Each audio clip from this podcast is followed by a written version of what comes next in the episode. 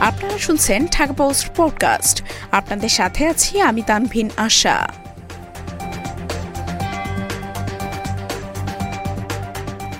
বাসচাপায় সেনা সদস্য নিহতের ঘটনায় মামলা।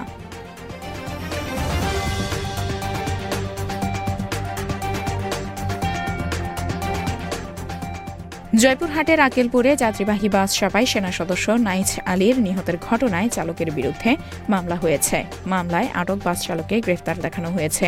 রোববার সন্ধ্যায় মামলা হয়। এর আগে বেলা সাড়ে এগারোটার দিকে জয়পুরহাটের আকিলপুর উপজেলা পরিষদ কার্যালয়ের পাশের সড়কে দুর্ঘটনায় নাইচ আলী মারা যান। নিহত নাইচ আলী আকেলপুর উপজেলার গোপীনাথপুর ইউনিয়নের মহিতুর গ্রামের বাসিন্দা। গ্রেপ্তার বাস চালক মসির উদ্দিন বগুড়ার দুপচাচিয়া উপজেলা সোহাগীপাড়া গ্রামের মৃত কসির উদ্দিনের ছেলে।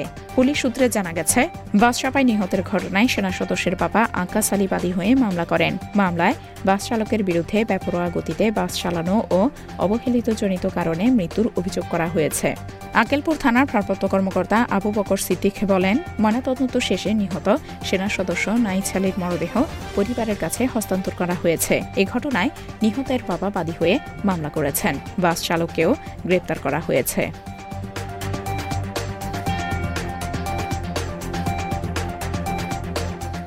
এতক্ষণ শুনছিলেন ঢাকা পোস্ট পডকাস্ট।